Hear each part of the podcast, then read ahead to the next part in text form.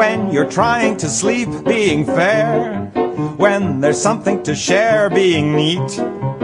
When you're folding a sheet. That's mathematics when a ball. 국내 최초, 세계 최초 우주 최강 본격 수업 팟캐스트 조콩모!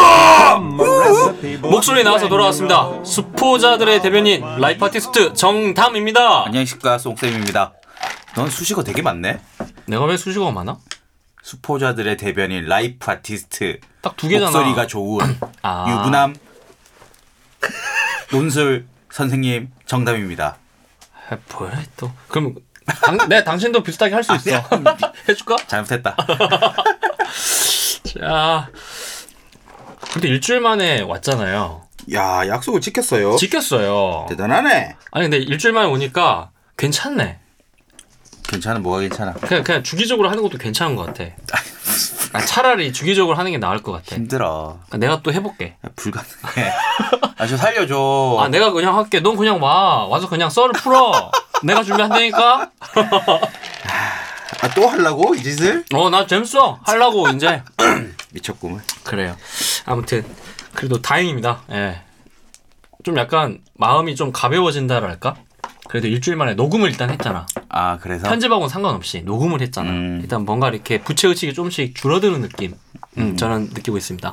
지난번 방송을 녹음을 했지만 아직 올리지 아니하였습니다. 그렇죠. 상관없어요. 어찌됐든 녹음을 했다는 게 중요해. 그래? 왜? 왜냐면 우리한테 총알이 있는 거잖아. 늘 예전에 그게 문제였어. 뭘 해야 될지도 모르겠고 뭐 그런 거였는데. 그럼 다음 주에 또 녹음하는 거야? 그럴 거야. 아 그거야 뭐야? 그걸 이제 와서 얘기하면 어떡해. 뭐 지난번에는 뭐 뭐 비슷했어. 내가 지난번에도 거의 비슷한 이야기 했을 것 같은데. 아 좀 살려주라. 그래? 알겠어. 음. 나 근데 오늘 처음으로 음. 이 부산 사투리, 응. 이 여성이 쓰는 부산 사투리가 오빠야. 아 진짜 아 진짜 씨, 죽여 죽여버린다 진짜 하지 마. 아니 오늘 길 가다가 우연찮게 들었는데 음. 그냥 얼굴도 안 보고 못도 안 봤는데 귀엽다. 어 그러니까 뭔가 이렇게 음. 러블리하다. 음. 라는 걸 오늘 느꼈어. 자발적으로 음. 그러니까 아, 누가 그랬다더라가 아니라 자발적으로 처음 느껴봤습니다. 맞나 오빠야. 아 하지 말라고 씨, 진짜 내가 지금 아직 여운이 남아 있는데 여기까지 걸어오면서 겨우 듣고 어 이 얘기를 해야 되겠다라고 생각하고 있는데 네가 지금 그걸 깨면 안 되죠. 어떤 문장을 들었습니까? 아 그냥 그런 억양 뉘앙스였던 것 같아. 어, 그죠. 어, 좋죠. 어 괜찮네라는 생각이 오늘 처음 들었어. 다행이네요. 어 그래요. 그래서 부산 여성분들 음흠. 적극 활용하시길 바랍니다.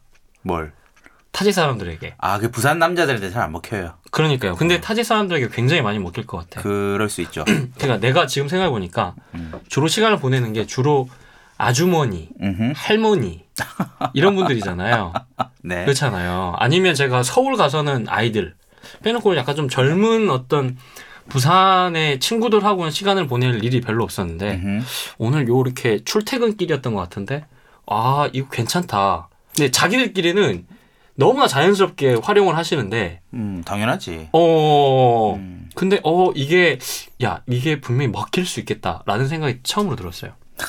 어 아니 그 뭐 응답하라 시리즈에서 한참 여주인공들이 부산 사투리 막 썼잖아요. 어, 그럴 그렇죠. 때는 그런 거 못 느꼈습니까? 좀 어색했던 것 같아요. 아, 저는. 걔네들은 어색했다. 어, 좀 이상했어. 억지로 하는 것 같아서 막, 뭐 이런 거 있잖아. 자, 여기가 감동이야. 자, 한번 감동해봐. 자! 뭐 이런 느낌이었는데, 음. 오늘은 되게 부지불식간에 기대도 안 하고 우리 가다가 쓱 들어오니까 이게 훅 들어오네. 맞나? 아, 하지 마! 좀 하지 말라고! 진짜. 자, 아무튼 그렇습니다. 그래서 방금 생각이 난 건데, 부산 사투리로 여성분이 브릿지 넣어주면 그것도 좋을 것 같다. 갑자기? 아니, 그래서 한 주씩 돌아가면서 해줘. 야, KDY. 그러니까 KD 와인이 시작한 지 얼마 안 됐는데. 아니 그러니까 한, 한 주씩 돌아가면서 해줘. 아, 뭘 자꾸 하래. 귀찮게. 아 아무튼 그런 생각이 드는 오늘 오후였습니다. 예. 오랜만에 컨디션이 좋고요. 그래서 좀 그러게. 기분 좋게 예 녹음을 한번 해보도록 하겠습니다. 정답 별일 없었습니까? 그냥 바빴죠 뭐. 음. 별일 없었던 것 같은데. 아 그리고 드디어 해운대 해수욕장이 개장을 했어요. 아, 7월 1일에 개장하는데 무슨 아니야 공식적으로 개장을 했어. 거짓말 하지 마. 검색해봐. 진짜 개장한 거야. 무슨 6월 1일부터 개장을 해. 진짜 그렇게 돼 있다니까 한번 찾아보시라고요. 여러분 검색해 보십시오. 예. 아 그래가지고 엄청 사람 엄청 많던데. 어제 해수욕 하는 사람도 있었어요. 진짜? 어, 한 낮에는 근데 물은 아직 많이 차가운데. 차갑지, 지금 어, 물은. 많이 차가운데 진짜 해수욕하는 사람 꽤 많았어요 어제. 정말? 아 진짜. 알겠어. 예, 아무튼 그렇습니다. 예. 딱히 근황 할 얘기가 없으니까 이거 시간도 있잖아. 없네. 메일 소개하십시오. 그럼. 예, 메일 소개하겠습니다. 오늘은 라라디님, 라라디님이죠. 메일 왔어요. 안녕하세요, 송쌤님, 정탐님. 아, 야, 이거 엄청 긴 건데 다 읽을 거야. 내가 한번 잘 한번 해볼게. 시작. 네, 지금 정담님이 송쌤님께 지난 방송 방, 요약해 보시죠 했습니다. 뭐 들으면서 이걸 쓰신다는 건가요? 방송을 들으면서 메일을 쓰는 신공. 아, 이게 신고인가요? 대충 하는 대충 방송을 듣는 건가요? 집중하는 거지 그래도. 아 집중하는 다른 거야? 일 하는 거에 비하면은 어. 좀더 우리 방송에 집중하고 있다는 의미 아닙니까? 근데 대체적으로 이게 판단이 되건데 거의 대부분 사람들이 산책하거나 운동할 때 그리고 출퇴근길에 그냥 튼대. 뭐 그렇다고들 하죠. 그렇죠. 음, 그러니까 굳이 뭘 자세히 많이 하려고 안 해도 돼. 그거는 막 마, 뭐지 뭔 마. 방송을 만드시는 만드는 사람의 그런 얘기를 하면 안 되지. 뭐 오늘 보니까 또 괴델의 불안정성 정리 지금 정리 안 돼가지고 지금 막 끙끙 앓고 있더만. 정리 됐어. 정리됐어? 네, 알겠습니다. 뭐 그랬다 하네요. 안녕하세요. 중간에 한번 와장창 데이터 이사 가서 첫 방송일이 언제인지도 찾을 수 없지만 저는 첫 방부터 쭉 지금까지 꾸준히 저콩무의 조회수를 올려가는 1인입니다. 음흠. 근데 이분은 강약 중간약도 들었다는데? 아 진짜? 어, 그리고 되게 아쉽다고 하시네요. 진짜 처음부터 들으셨나봐요. 강약 중강약을 들으셨는데 방송 이름이 틀리셨어요. 중강약인데. 넘어가. 자, 방송 들으면서 맨날 혼잣말 중얼거리곤 했는데 셋이서 대화하는 것처럼 매일 쓰면 이런 말 해야지 하고 꽁쳐놓은 말도 수백 가지인데 갑자기 하나도 생각이 안 나네요. 이렇게 얘기하셨네요. 그래놓고 메일을 엄청 길게 쓰셨어. 어, 완전 완전 길어. 이 러셀의 역설 같은 메일을 보내셨네. 야, 근데 지금 요새 역설 기간인가 봐. 역설 기간이라 다들 이래, 다들 이래. 다들 이래? 너도 그렇고 나도 그렇잖아요? 그렇지 않습니까? 저도 부산 사람이거든요. 지금은 양산에 살지만 24대까지는 부산에 살았습니다. 부산에서 대학도 다녔고요. 그래서 정담님 바다 보이는 곳에 사신다는 얘기에 광안리나 해운대를 무작정 배회해 볼까도 했었습니다. 얼굴도 모르면서 말이죠. 여튼 제가 애정합니다. 각별히 애정하고 있죠. 자, skip하고 여기서부터 한번 시작해보죠. 그런 거 있잖아요. 저는 미술 전공이니까 미술에 대한 기본을 깔고 세상을 이해하고 다른 사람들이 발견할 수 없는 것을 발견하고 그런 미묘한 차이들로 더 세상을 살면서 기쁘게 행복한 것들이 생기는데 게다가 그런 차이들이 삶을 바라보는 시각이라든가 태도라든가 그런 것이 굉장히 큰 영향을 미치고 중요하다고 생각하고 있거든요. 그런데 수학이나 과학은 제가 전혀 다가갈 수 없는 분야이고 아마 죽을 때까지 완전히 이해할 수 없을 거라는 두려움에 목마름이 있었나 봐요. 고3 때 행렬을 시작하면서 수학쌤이 이제까지와는 완전히 다르니까 점수 안 나오던 애들도 좀 해봐라 하셔서 초집중하고 있, 듣고 있다가 제가 생각을 전개시키는 방향과 전혀 다른 쪽으로 가시길래 아, 수학이라는 것은 나와는 완전 다른 분야구나. 나는 안 되는구나 하면서 정말 0.1% 남아있는 마음을 접었던 기억이 아직도 생생합니다. 이렇게 마- 말, 말을 하시는데, 음. 요거 좀 이해가 되세요? 그쵸. 음, 행렬은 어렵잖아. 그렇구나. 내가 얘기 진짜 옛날에 얘기했는데 행렬이 어렵다고 얘기하면 수학을 좀 하- 잘한 거고 어. 행렬이 쉽다고 얘기하면 수학을 정말 못한 거고. 근데 이분은 수포자 같긴 한데, 행렬을 시작하면서 이제 0.1%의 그 남아있는 마음을 접으셨다 하셨거든요. 음흠. 그러면 이분은 잘하는 거예요? 못하는 거예요? 애매하네요. 그러니까요. 음. 아무튼. 자, 그래도 저콩무와 과학하고 앉아있네를 실시간으로 천방부터 몇 년을 몇 번이고 반복하며 들었더니 제게 유전자에도 없던 논리나 객관성 이런 것들이 조금씩 생기고 있어요. 저콩무 방송도 얼마나 되듣게 했는지 모릅니다. 음흠.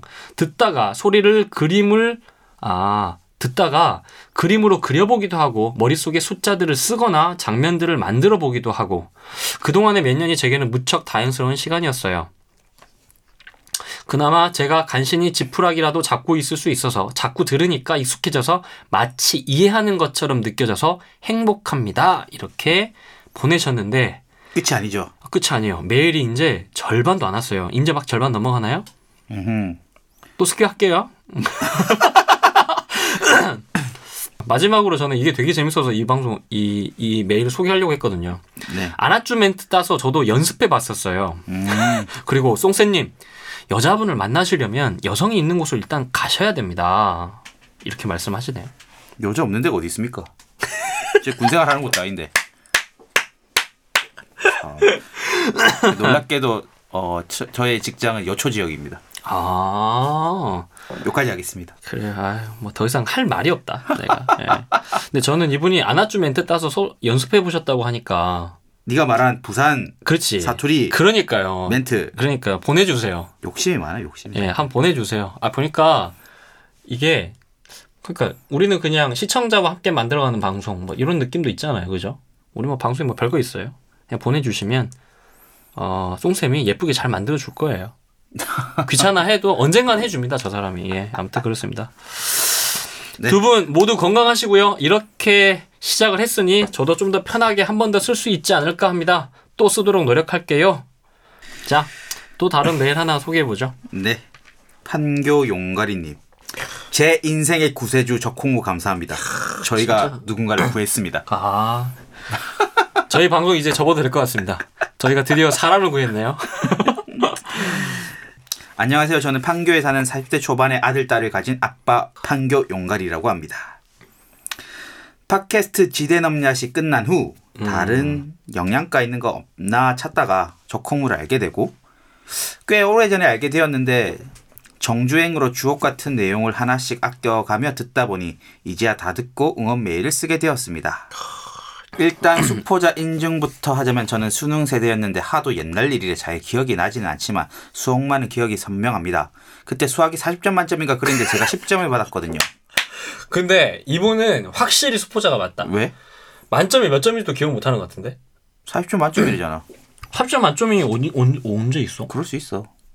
초기 수능이 200점 만점이라서 그러면 우리는 400점 만점이 400점 만점에서 그 곱하기 2가 됐어. 아, 그랬네. 맞다. 그 100점 만점을 한 사람이 25점이란 얘기죠. 아, 맞다. 그리고 그때는 좀 많이 어려웠다, 난이도가. 그럼 아, 맞네.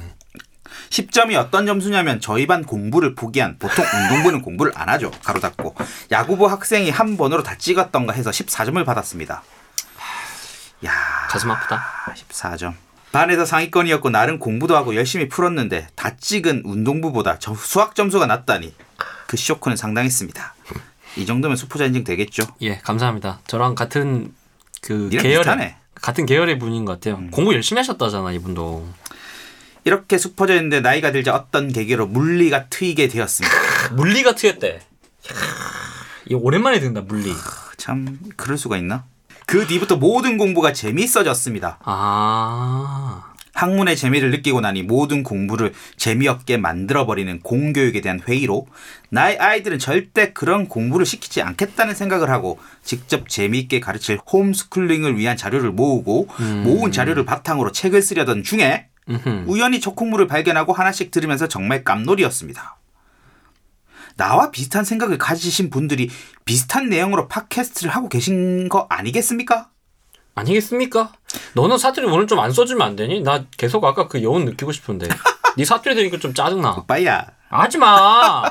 나좀 하면 안 되나? 아 진짜 진짜. 씨.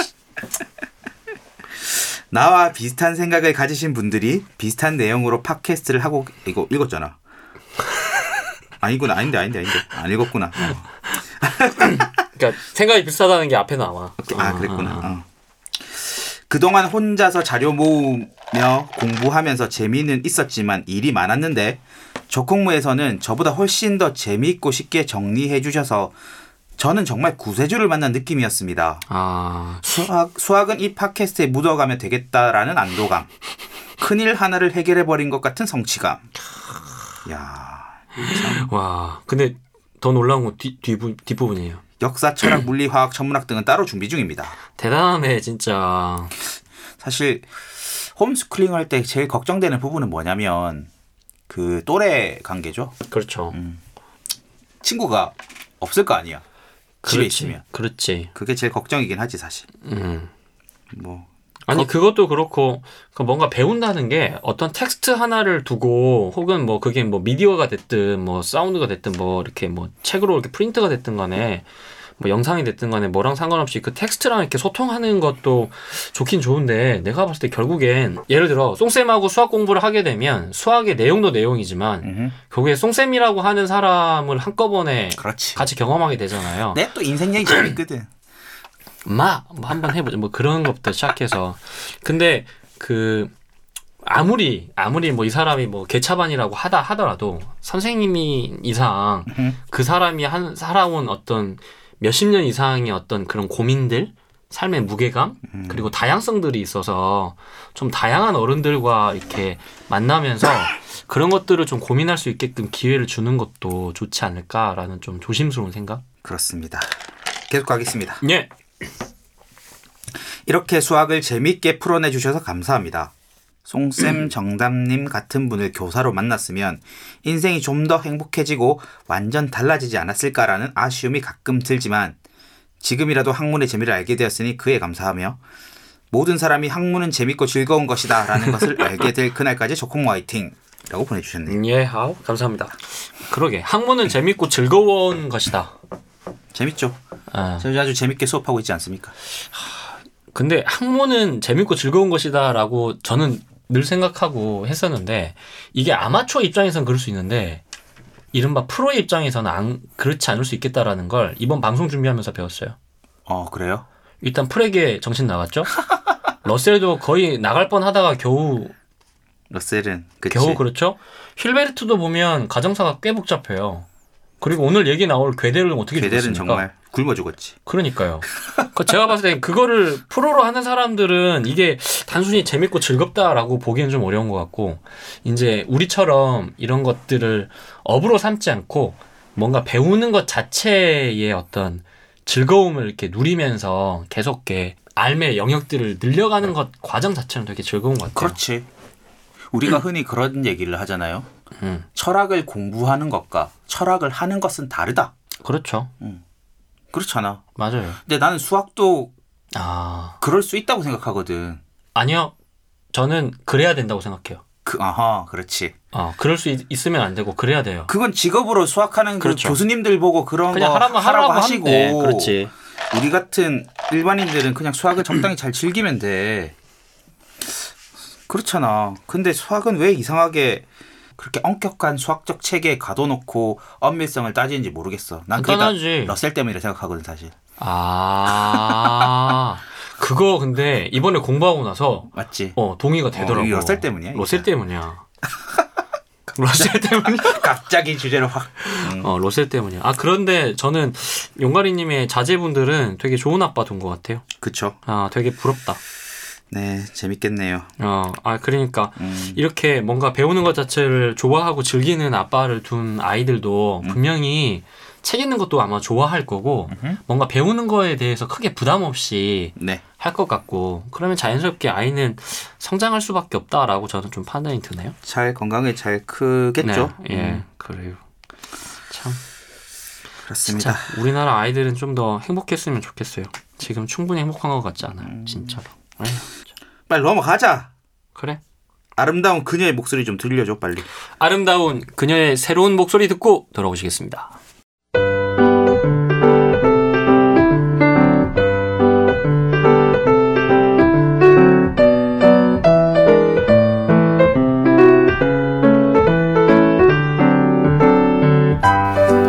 수학에 상처받은 당신을 위한 힐링 팟캐스트.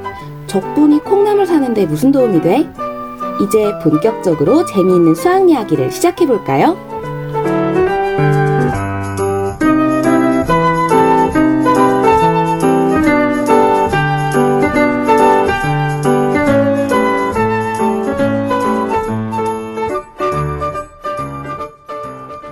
듣고 돌아오셨습니다. 네, 드디어 마지막 편입니까?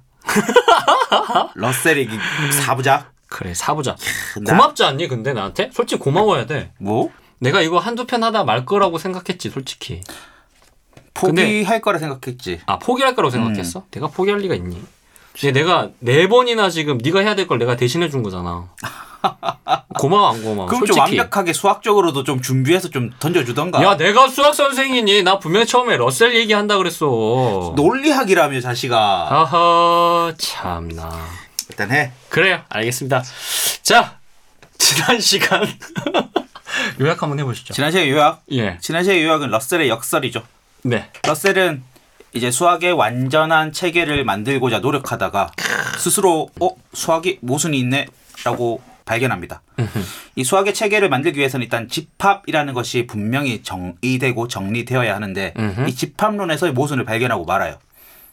집합은 모든 수학의 출발이지 않겠습니까? 그래야 된다고 했어요. 네. 정의자 약속이니까요. 저 사람이. 네. 그래서 집합에서 틀어지면 다른 수학적 체계를 쌓아 올릴 수가 없습니다. 근데 러셀은 집합에서 엄청난 모순을 하나 발견합니다. 그렇죠. 그러니까 모든 수학의 첫 번째 토대, 그래 되게 탄탄하게 토대를 만들려고 아, 프레게가 만들어 놓았던 그 집합, 음흠. 그리고 칸토가 정리했던 무한 집합인가요? 네. 그렇죠. 그 집합론에서 진짜 엄청난 흠결을 찾아버리는 거 많은 거죠. 그렇죠. 아, 그래서 스스로 아, 문제를 해결하려고 하는 러셀과 화이트헤드 교수의 수학 원리, 아, 그것이 이제 세상에 빛을 발하는, 그죠? 드디어 세상에 나온 그때부터 어, 이야기를 다시 진행하도록 하겠습니다. 러셀은 스스로 모순을 찾아내고 네. 스스로도 놀랐겠죠. 하지만 제일 놀랐던 건 단연 힐베르트다. 기뻐한 건 칸토밖에 없다. 그렇지. 그 정신병에 힘들어했던 칸토만 이제 내가 구원됐다. 그렇죠. 그렇죠. 그 뭔가 신성시 여겨져야 되는 그 무한을 건드렸다가 뭔가 자기 스스로 저주받았다고 생각했는데 음. 이제 다시 내가 구원받았다. 내가 잘못한 거였어. 뭐 이런 생각. 힐베르트 입장에서 얼마나 싫었을까. 내가 너 때문에 이렇게 너 때문은 아니겠지. 하여튼 너의 편을 들어서 칸토어가 만든 낙원에서 그 누구도 우리를 내쫓을 수 없다라고 얘기까지 했는데 아하. 어 내쫓아지는 순간 칸토어는 좋아했다. 야 이거 힐베르트 입장에서 아주 배신감 느껴지는 그런 상황입니다. 그죠? 맞습니다. 맞습니다. 아, 그래서 이제 그 뭐냐 모순인지 알면서도 수학 책을 낼 수밖에 없었던 프레게 음흠. 그리고 무모순의 완전한 체계를 만들려고 했던 힐베르트는 러셀이 아주 미웠을 겁니다. 그렇죠. 근데 그럼에도 불구하고 러셀은 진짜 힐베르트의 그 생각에 동의했기 때문에 자기가 그 연구를 시작한 거잖아. 그래 힐베르트가 맞음을 오. 내가 증명해 보겠어. 그렇지. 실은 친 힐베르트 파였는데 결국에 했던 짓이 내부 총질을 해버린 거야. 그렇죠. 띠리리. team kill이죠, team kill. 예. 하지만 네. 힐베르트는 곧 러셀을 좋아할 수밖에 없습니다. 그렇지. 내 새끼였던 거지요. 그렇죠. 왜냐하면 맞- 어, 러셀은 스스로 의문을 제기했던 이 러셀의 역설을 스스로 해결해 버립니다. 예. 근데 바로 그게 이제 흔히 우리가 이야기할 때 분지 유형 이론이라고 표현을 하는데, 그 Theory of Types 음흠. 라는 원어가 훨씬 더 정확합니다. 아 그래요. 네, Theory of Types. 그게 여러 가지 유형 유형 이론. 근데 그게 두 개 있잖아. 여러 가지 이름이 있더라고 번역된 아하, 건 아하. 타입을 어떻게 하냐에 따라 다르더라고. 아 그래요. 음흠. 아무튼 그래서 어, 기본 메인 개념은 그거였던 것 같아. 계층을 나누는 거야. 그렇죠. 어, 계층을 나눠서 설명하는 건데 음흠. 좀 설명해 주세요. 그러니까 러셀은 이제 스스로의 모순을 해결하기 위해서 어 원소 집합에 속하는 원소 있죠. 집합을 이루는 구성 요소를 원소로 아는데 그렇죠. 그 원소를 계층을 나누기 시작합니다. 음흠. 1계층, 2계층, 3계층, 4계층 이런 식으로. 근데 1계층, 2계층, 3계층, 4계층은 단순히 평등한 계층이 아니고 그렇죠. 포함하는 관계죠. 그렇죠. 포함하는 관계 음, 네. 이렇게 생각하시면 돼요. 그러니까 우리가 흔히 생각하는 가장 만만한 원소들이죠. 1, 2, 3, 4, 5, 6, 7, 8, 1, A, B, C 같은 그렇죠. 런 기본적인 원소를 0계층이라고 했습니다. 어, 0계층. 가장 아래에 있는 거. 그리고 걔네들을 포함하는 집합이 있을 거 아닙니까? 0계층 애들을 포함한 집합. 걔를 1계층 이라고 얘기했어요. 그럼 예를 들어서 0, 1, 2, 3, 4 이렇게 하는데 뭐 숫자, 자연수 뭐 이런 게 1계층인 그러니까 거야? 자연수는 1계층인 거겠지. 아하, 네. 오케이. 그다음에 0계층과 1계층을 또 원소로 할 수 있는 어허. 그런 집합이 있을 거 아닙니까? 그렇죠? 그런 걸 2계층 이런 식으로 이제 호호. 계층을 삼았습니다. 예. 그런 식으로 하면 계층을 계속 확장해 나갈 수 있겠죠. 그렇죠. 그러면 우린 이미 n계층까지도 생각해 볼 수 있습니다. 맞습니다. 그런데 러셀은 여기서 의문을 제기합니다. n계층은 음흠. n계층 집합의 원소가 될 수 없다라는 얘기를 꺼내 들고 오는 거죠. 어. 이게 이해가 됩니까? 음. 네. 그러니까 집합은 자기 집합의 스스로 원소가 될 수 없다라는 거예요. 그러니까. 그게 왜 안 되냐? 생각해 보세요. S라는 집합이 있어. 1이라는 원소만 포함하는 게 S야. 그렇죠. 근데 이 S라는 집합을 그 자기 자신의 집합에 속하게 만들면 음흠. 1과 S가 집합이 되는데 그렇죠. 그렇게 하는 순간 S는 S가 아닌 게 돼버리잖아. 음. S는 1만 포함한 게 돼야 되니까. 그렇지. 이런 게 어딨어. 그래서 러셀은 아 우리가 애초에 정의 자체를 잘못했다. 그렇지. 애초에 그 대전제 자체를 잘못 얘기한 거다. 아하. n 계층의 집합은 n 계층의 원소가 될 수 없다. 즉 자기는 자기 집 어떤 집합은 자기 자신을 원소로 삼을 수 없다라는 주장을 내려 버립니다. 아 결국에 그게 그 결론이네. 그렇게 이제 주장을 하게 되는 거죠. 아하. 근데 나는 여기서 이제 드는 의문이 뭐였냐면 음. 어찌 보면은 되게 당연한 얘기일 수 있잖아. 그렇지. 어떻게 집합이 자기 자신을 원수로 삼아? 음흠. 음, 그치? 되게 어찌 보면 말도 안 되는 얘기인데 이게 러셀의 역설이 빵 터지면서 수학자들이 경악에 빠졌던 이유는 딱 하나인 것 같아요. 뭐요? 칸토 때문인 거야. 카토 왜? 칸토가 말도 안 되는 직관을 배신하는 거를 참이라고 만들어 버렸잖아. 아. 그러니까 어 이런 것도 있지 않을까? 음. 라고 수학자들이 직관적으로는 말이 안 되지만 그 말을 참아 못한 거지. 왜냐하면 수학적으로 증명이 됐으니까. 그러니까 수학에서 원소는 우리가 임의로 명확하게 규정을 내릴 수 있으면 음. 대상을 명확하고 분명하게 지칭할 수 있으면 모든 집합의 원소가 된다고 칸토가 얘기했거든. 어허. 그러니까 우리가 아까 얘기했던 S라는 이상한 집합도 어. 그렇게 명확하게 지칭할 수 있는 거잖아 말로써. 그렇지. 그래야 되는 거지. 어, 그러니까 원소가 그 댐에 원소가 되는 자격에 전혀 결격 사유가 없었던 거야. 음흠. 그래서 사람들이 말이 안 되는 것 같지만 하긴 뭐 짝수랑 자연수가 개수가 같다는 것도 말이 되나? 그렇지. 어, 그런 식으로 이제 돼버린 거지. 그래서 그게 그냥 넘어가 버린 것 같아요. 제가 이제 중간에 행간을 좀 집어넣어 보면. 음. 그런데. 그런데 이제 러셀이 이제 자신이 의문을 제기했던 이건 말이 안 된다. 음. 라고 이제 정리를 해버린 거죠. 어, 스스로가 어떻게 스스로의 원소가 되냐 집합이. 집합 S가 어떻게 집합 S의 원소가 되냐. 여러분 말이 안 됩니다. 이렇게 정리를 해버리면서 스스로 내가 제기한 문제가 잘못됐음을 어, 인정해 버립니다. 음. 그렇게 된 거죠. 그러고 그냥 해결이 된 거야? 그렇게 된 그렇게 해결이 돼 버립니다. 아 그런 거였어. 음. 근데 그때 당시 러셀의 이야기는 좀 다른 것 같아요. 러셀은 이와 같이 예, 회고합니다. 화이트헤드 교수와 나는 역설이 없는 논리학을 구성해서 수학을 지탱하려 애썼는데 그건 사실상 내가 프레게의 사상에서 발견한 구명을 메우려는 노력이었습니다. 그리고 우리는 성공적으로 임무를 수행했어요. 모든 면에서 성공적이었죠. 단 하나만 빼고요. 우리가 아무리 깊이 내려가도 튼튼하기 그지없는 우리의 체계가 모래 위에 지어진다는 문제 말입니다. 음. 수학의 토대는 신화 위에서 신화 속에서 우주를 떠받치는 거북과 같다는 말씀을 드렸던 적 기억하시죠? 우리는 그 거북이 발을 디딜 확고한 기반을 마련하려고 애썼어요. 그런데 결국 성취한 것은 아래도 한없이 이어지는 거북들의 탑이었습니다. 음. 그러니까 러셀은 자기가 실은 그 수학 원리를 출간했음에도 불구하고 자기가 결국에 원하는 만큼에 도달하지 못했다고 판단했어요. 음. 그러니까 결국 진짜 자기가 딛고 싶었던 튼튼한 땅 위를 못 찾은 거죠. 그렇죠. 그걸 하려고 자꾸 노력하는 거죠. 그러니까. 음. 음. 그걸 하기 위해서 일단 스스로 제기한 역설이 이제 논파가 되어야 되는 거였는데 음흠. 어, 스스로 그렇게 정리를 해버린 거죠. 그리고 그걸 그렇게 정리하고 났더니 이제 프레게가 만든 그런 공리 체계에 큰 문제는 없더라라는 음. 발견을 하게 됩니다. 그리고 힐베르트는 아주 좋아했겠죠. 그리고 아이고 내 새끼 이쁘다. 그러면 이 힐베르트의 이른바 프로 힐베르트 프로그램은 그 뒤에 이제 이, 발표. 이 때 생깁니다. 그러니까 요 러, 예. 러셀의 역설이 이렇게 수학 원리에 의해서 다시 어느 정도 해결이 되고 네. 나서 다시 이제 이야기가 다, 진행되는 거구나. 그쵸. 힐베르트는 그래서 아 그래 이러한 일이 발생하지 않도록 음흠. 더 명확하고 탄탄하게 공리를 만들어서 체계를 만들자라고 생각합니다. 와, 그런데 그게 문제가 어, 된다라고 확인하고 이걸 다시 힐베르트 프로그램이라고 하는 이름으로 어, 다시 이제 새롭게 시작해 봅시다라고 하는 게. 거의 십몇 년이 걸리잖아요. 그렇죠. 와, 짧지 않은 시간이다. 인간의 시간으로 판단하자면. 근데 힐베르트는 이미 여기 인생을 걸어버렸어요. 음, 그리고 자신이 좋아하는 수학은 분명히 그렇게 나에게 정답을 줄 것이고 어, 나에게 손을 들어줄 것이라는 확신이 있어 보였어. 딱 보면 그렇잖아. 그러니까. 힐베르트 한치의 수학을 의심하는 태도가 있, 어 보입니까? 전혀 없죠. 그렇죠. 음, 그랬구만.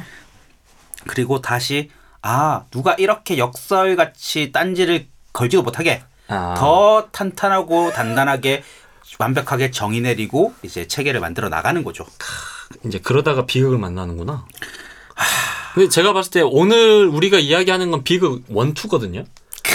러셀의 비극과 힐베르트 비극 이렇게 생각할 수 있겠다. 그렇습니까? 예. 그럼 러셀의 비극은 비트겐슈타인 얘기를 하려고 그러는 거죠? 예, 굳이 표현하면 이게 과연 비극일까 싶기도 한데 이제 그래서 이제 비트겐슈타인을 좀 얘기를 해볼게요. 되게 냉정하게 비트겐슈타인은 실은 수학사에서 그렇게 언급할 필요는 없는 것 같긴 합니다만. 이 양반은 그냥 철학자죠. 음, 그런데 이제 러셀의 고민이 그리고 철학의 고민이 수학의 고민이 어떻게 맞닿아 있는지를 좀 알려면 비트겐슈타인에 대한 이야기를 좀 가볍게 알 필요는 있는 것 같아요. 네. 음.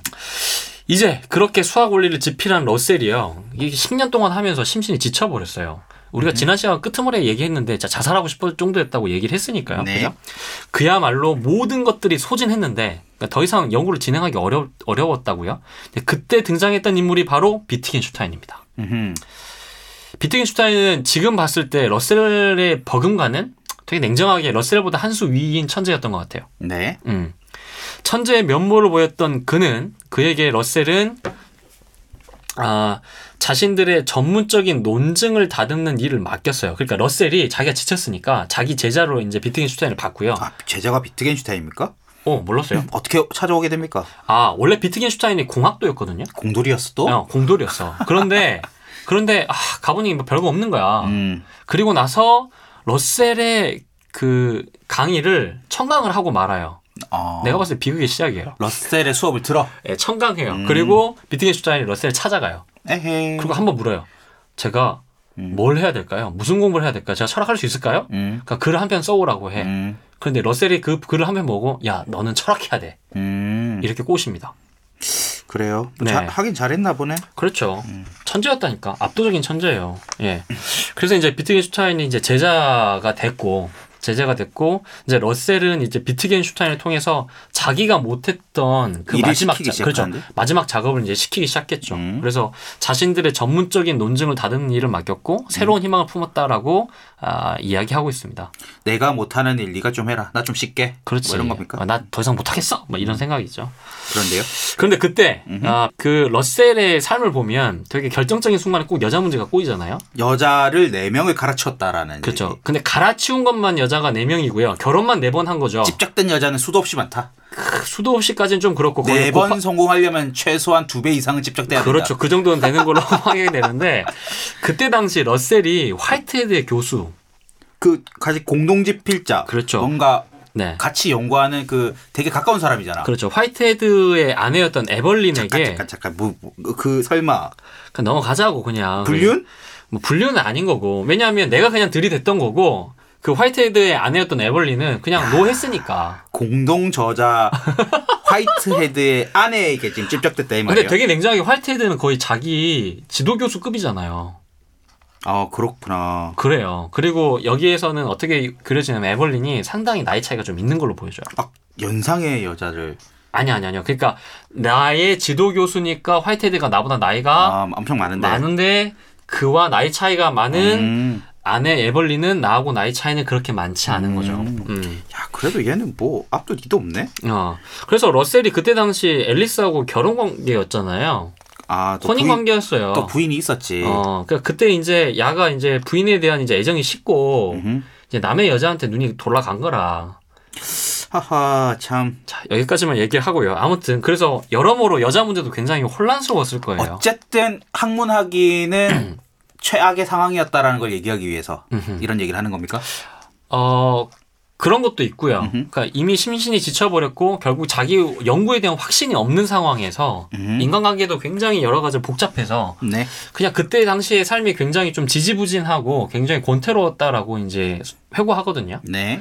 근데 그때 이제 비트겐슈타인에게 희망을 건 건데 음. 이게 조금 얘기가 방향이 다르게 진행되는 거죠. 음. 음, 그러니까 그의 희망이었던 비트겐슈타인은 러셀의 기대와는 완전 다르게 다른 방향으로 연구를 진행했어요. 그게 무슨 말이냐면 러셀이 암묵적으로 품어왔던 가장 기초적인 전제들에 대한 의문을 품고 있었던 거죠. 음. 그러니까 야 적어도 이건 맞지라고 이 동의가 된 다음에 비트겐 슈타인한테 그 위에서 네가 좀 작업을 해봐라라고 해서 이야기가 되어야 되는데 네. 비트겐 슈타인은 그게 아니고 러셀 교수님 당신의 생각 맨 처음부터가 잘못된 것 같은데요? 허허. 그러니까 언어 자체의 문제에 음. 이제 딴지를 걸고 이제 간 거죠. 근데 그걸 러셀은 몰랐던 것 같아요. 러셀 너에게는 공리가 있는데 그 너의 공리가 잘못됐어. 그렇죠. 구치 표현하면 그런 음. 거라고 생각하시면 됩니다. 예. 그래서 러셀은 그때 당시를 자기 스스로를 지키는 하이드처럼 이분법적으로 나누어서 삶을 겨우 채워가던 때였는데 이제 자기의 뭐 정부도 아니고 실은 자기의 썸을 타고 있는 그러니까 내가 뭐 일방적으로 구애하던 에벌린이 음흠. 신부전증으로 갑자기 위독해집니다. 화이트헤드의 아내. 그렇죠. 하이트헤드의 아내가 이제 위독해져요. 너그 쥐가 왜 달려가? 그러니까. 근데 달려간다니까. 이게 그런데 이게 러셀에게는 꽤 큰 의미였다라고 표현을 하고 있어요. 웃기네. 자, 그때 당시에 러셀의 이야기를 한번 해주시면 안 될까요? 그 지도 교수의 와이프가 아, 그만해, 좀. 아파하는 모습을 보면서 아, 그만해. 계속 몇 번 얘기를 하는 거야. 러셀이 강조하자 강조. 러셀이 하는 이야기입니다. 거기 멍하니 서서 내가 사랑했던 여인의 고통을 바라보는 동안 나의 금욕적인 세계관을 떠받치던 마지막 기둥이 무너졌다. 그 무슨 금욕이야. 말도 내가 안 되는 내 소리 하고 있네 진짜. 보니까. 여자를 그렇게 많이 만나고 가르치는데 무슨 금욕이야. 웃기고 있네 진짜. 아. 그녀의 눈을 응시하면서 나는 겁에 질린 채 나 자신의 죽음을 대면했다. 뭐야 왜 자신의 죽음을 또 봐? 이 걸핏하면 협박하네 죽는다고 스스로. 이래놓고 90 몇 살까지 살았다고? 98세. 아 참. 98세인가? 6세인가? 아무튼. 에벌린의 눈에서 나는 우리의 운명을 강렬하고 순수한 모습으로 보았다. 모든 인간의 비극적 외로움, 삶의 유한성의 근본적인 허무, 고통과 질병의 무자비, 조금 더 은폐되지 않은 죽음의 공포, 그러나 동시에 대안도 있음을 깨달았다. 구원. 사랑을 통한 구원. 뭐야? 이게 무슨 말이냐면 그 에벌린이 죽으면서 자기의 아들 하나뿐인 아들을 러셀에게 부탁해요. 아, 희한하지 화이트, 않아? 화이트 헤드의 아들을. 어 화이트 헤드 아들을 자기 남편한테 부탁하는 게 아니라 뭐야? 러셀한테 부탁해. 왜? 신부가 신부가 설 에이 거기까지는 아니겠지. 시- 그런 얘기는 없니? 아 그런 얘기는 없고 그래, 그 그래. 이미 이미 그 둘이 만날 때 이미 그, 그 아이는 있었어요. 예. 아, 그렇군요. 아 그래서 실질적으로 그 이른바 화이트헤드 교수의 아들과 러셀이 처음 만날 때부터 음. 서로 교감이 있었고 거의 이제 갓파더처럼 잘 챙겼던 걸로 보여져요. 예, 그리고 이제 이렇게 죽으면서 나한테 부탁을 하잖아. 음. 그러면 이제 어 러셀의 입장에서는 그냥 누군가를 책임져야 된다. 그런 것 자체가 자기를 살아가게 하는 또 다른 이유였대. 아빠가 있는데 뭘 또? 뭐 어찌됐든 간에 근데 화이트헤드 교수는 괜찮았어요, 러셀이랑 사이가? 괜찮은 걸로 보여줘요. 아, 그것도 계속. 괜찮아? 어, 그러니까 알, 알고 처형이 너무 많네 영국에. 아니 그러니까 러셀이 아빠도 그랬었잖아 결국에 그렇죠 그냥 묘한 묘한 재 묘한 이게 사람들이에요 아무튼 그래서 러셀은 연구에 대한 회의 실망 좌절감을 자신이 사랑했던 여인의 죽음 앞에서 부탁을 통해서 극복해 내나갔다고 합니다 그래서 새로운 마음가짐으로 강의도 하고 교수 생활을 이어갔는데 이제 그러던 중에 이제 그 자기의 제자였던 비트겐슈타인이 스스로의 성격 탓에 대학 분위기를 참지 못하고 나 노르웨이 가서 혼자 연구할게요 이러면서 떠나버리거든요. 음. 그리고 갑자기 그냥 뜬금없이 그냥 그렇게 하고 아, 갑자기 떠나버려요. 또 떠나? 어, 갑자기 떠나. 얘도 좀 내가 안 좋아하는 스타일이네. 좀 얘가 좀 거시기 해. 아, 철학한 애들 다 이상해. 아이씨, 뭐 수학하는 애는 더 안 이상하니? 참나 비슷하지 뭐. 오일러. 아 오일러는 진짜 오일러 그, 하나 믿고 간다 우리. 그래, 저 인자한 인자한 아버지와 뭔가 대인배의 저 초상이죠, 그죠? 예.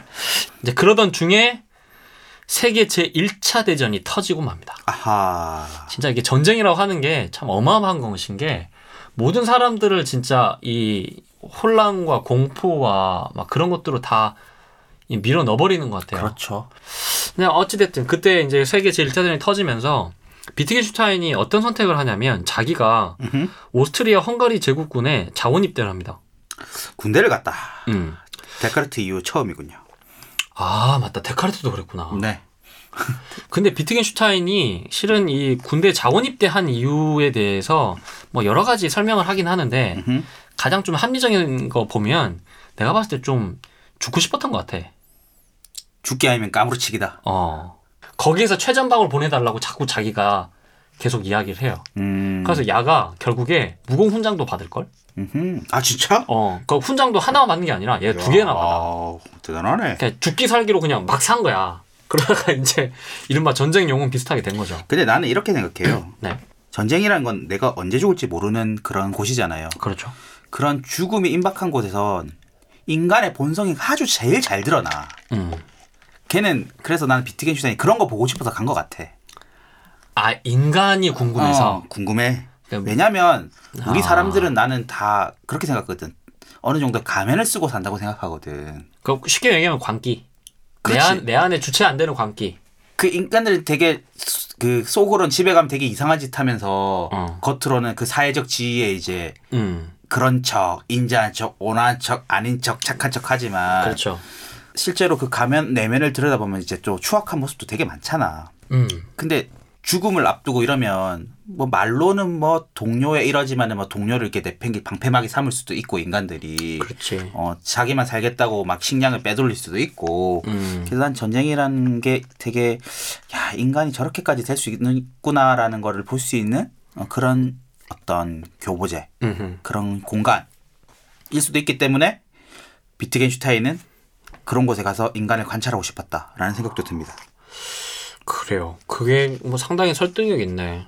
음. 그러니까 우리도 진짜 살면서 내가 너무 이렇게 비겁해지고 그럼 되게 약해지고 또 반대로 또 너무나 악해지고 막 이런 것들을 보잖아요. 음, 아, 그렇습니다. 예, 아무튼 그렇네요. 예. 네.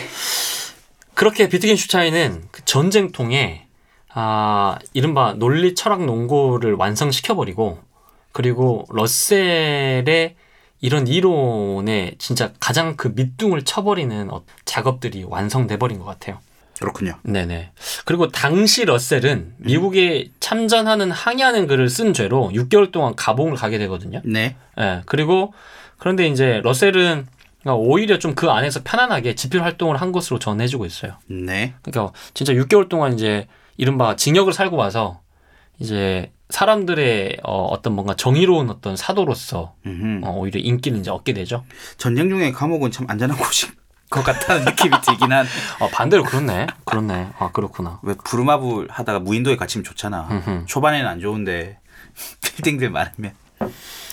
그런데 이제 아 러셀은 실은 비트겐슈타인이 어떤 작업을 한지 모르잖아요. 네. 그리고 이제 전쟁이 끝나고 난 몇 달 뒤에 이제 비트겐슈타인으로부터 음흠. 나는 철학의 모든 문제를 완전히 해결했다라는 편지를 예, 논리 철학 농고의 초고와 함께 받아보았다고 합니다. 야, 엄청 건방진 말이네 이 말은. 어, 철학의 모든 문제를 완전히 해결했다라고. 완전히 해결했다. 모든 걸 완전히. 그러니까 이제 비트겐슈타인 이제 아시는 분들 알겠는데 자기 이렇게 얘기해놓고 나서 한 20년 뒤에 다시 나타나서 내가 그때 잘못했는데 아, 나 이럴 줄 알았어. 난꼭 이렇게 확진하는 애들은 꼭 틀리더라. 어, 아무튼 그렇습니다. 근데 러셀은 어찌됐든 자기랑 좀 너무 비슷하고 천재였던 비트겐슈타인의 그런 작업들을 어 그냥 이렇게 거부하지 않고요. 오히려 이제 불러다가 이제 서로 이렇게 학문적으로 그걸 확인해요. 음. 음. 그래서 이 얘기를 조금 더 길게 하긴 좀 어려워서 제가 짧게 한 단편을 좀 가지고 왔거든요. 네. 요 R이 러셀이고요. W가 비트겐슈타인입니다. 네. 제 러셀 할게요. 네. 그림 이론은 충분히 명료하네. 예, 여기서 그림 이론이 비트겐슈타인의 새로운 이론입니다. 하지만 그것이 우리에게 진리를 제공하는 것은 그 밑바탕에 더 높은 논리학 언어가 있기 때문이야. 아, 또 그 소리군요. 더 높은 언어 따위는 없어요. 진리는 오로지 한 가지뿐이에요. 세계, 즉 사실들 전체에 기술하는 데에는 그립 언어만 있으면 됩니다. 논리학은 언어의 형식이에요. 철골의 구조가 건물 속에 있듯이 논리학은 언어 속에 들어 있어요. 하지만 철골 구조 속에는 사람이 살 수가 없습니다. 교수님이 논리학의 토대를 창조하려다가 실패한 원인은 논리학의 본성 그 자체에 있어요. 논리학에 대해 이야기하는 것은 불가능해요. 단지 논리학을 보여준 것만이 가능하다고요. 이렇게 이야기합니다.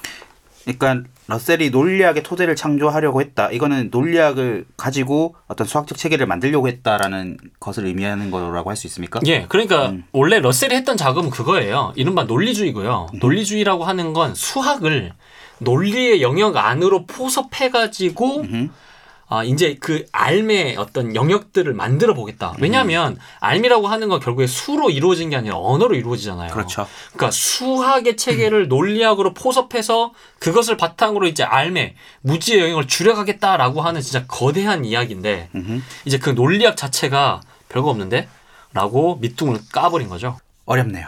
그래요. 예. 저도 뭐 정확하게 이해하고 있는 게 아니어서 좀 더 어려운 것 같아요. 이렇게 뭐 논리주의자 혹은 힐베르트 같은 공리주의자 그다음에 프랭카레 같은 직관주의자들이 아웅다웅 해봤자 그렇죠. 젊은 이 천재 한 명이 다시 등장하면서 모두를 에브바리 샤럽을 시키는 사건이 네, 벌어지는군요.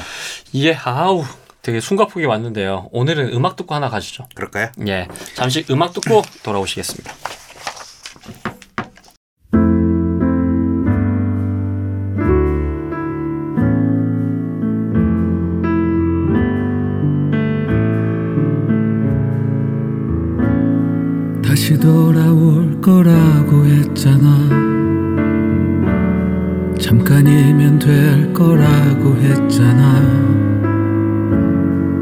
여기 서 있으란 말했었잖아 거짓말 거짓말 거짓말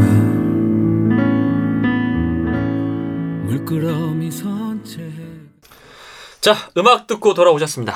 오랜만에 음악 들었네. 예, 그렇네요. 오늘은 그만큼 이제 호흡이 기네요. 그러게요. 아, 오늘 진짜 너무 어려워. 비트겐슈타인 어렵네. 난 철학 하나도 모르겠어. 아니 근데 나 진짜 이거는 비트겐슈타인에서 얘기한 게 거의 없어. 그래. 비트겐슈타인 다 평편집해 버릴까? 자, 우리는 적콩부잖아요, 그죠? 네. 예, 다시 수학에 대한 이야기 돌아올 건데 네. 제가 오늘 이 마지막 원고를 정리하면서 실은 아한 회 더 해볼까 라는 생각도 실은 들면서 저는 어느 생각을 좀 정리할 수 있었냐면 네. 수학과 논리학과 철학의 관계 음흠. 그러니까 이른, 이른바 신학에서 철학으로 넘어오면서 수학의 역할 그리고 1900년대로 넘어가면서 제1차 대전과 제2차 대전을 거치면서 있었던 어떤 지성사의 흐름들을 아주 잠깐이나마 조금 엿보는 듯한 느낌이 있었어요. 그래서 저는 저의 나름대로 어떤 그 서로 그 학문들 간의 역학 관계를 조금 잠깐 엿본 것 같아요. 음. 제 스스로. 스스로 공부가 많이 됐다는 거죠. 네, 그러니까 예전부터 궁금했었던 건데, 음. 아, 도대체 수학은 뭐고, 뭐, 논리학은 뭐고, 도대체 왜 얘네들은 서로 관계가 있는 것처럼 보이는데, 음. 관계가 없는 것처럼도 보이고, 서로 어쩔 땐 친하는데, 결국에 누가 누구의 신현이 여왕이니 왜 서로 이 지랄이야? 이런 생각이었는데, 그걸 이제 조금 알게 된 것 같아요. 같아요. 스스로 공부가 많이 됐다는 정담이었습니다. 그래요. 아이고, 감사합니다. 덕분에 공부 좀 한 것 같아요. 자, 이제 한번 시작해 볼까요? 예. 어, 지금 내가 이제 요 이야기 하고 싶은 건 이른바 수학의 토대의 역사입니다. 아하. 그러니까 피타고라스 때부터 시작해서 우리가 오늘 결국 이 이야기를 시작했던 러셀 음흠. 그리고 이제 힐베르트에 이르기까지 음흠. 도대체 수학의 이 토대라고 하는 것들이 어떤 식으로 조금 이렇게 왔는지에 대한 이야기들을 조금 정리를 야, 해왔거든요. 이걸 또 이렇게 또 피타고라스부터 또 거슬러 올라가서 시작해. 네, 근데 이거는 그 책에 나와 있는 내용을 거의 100% 참고한 거고요.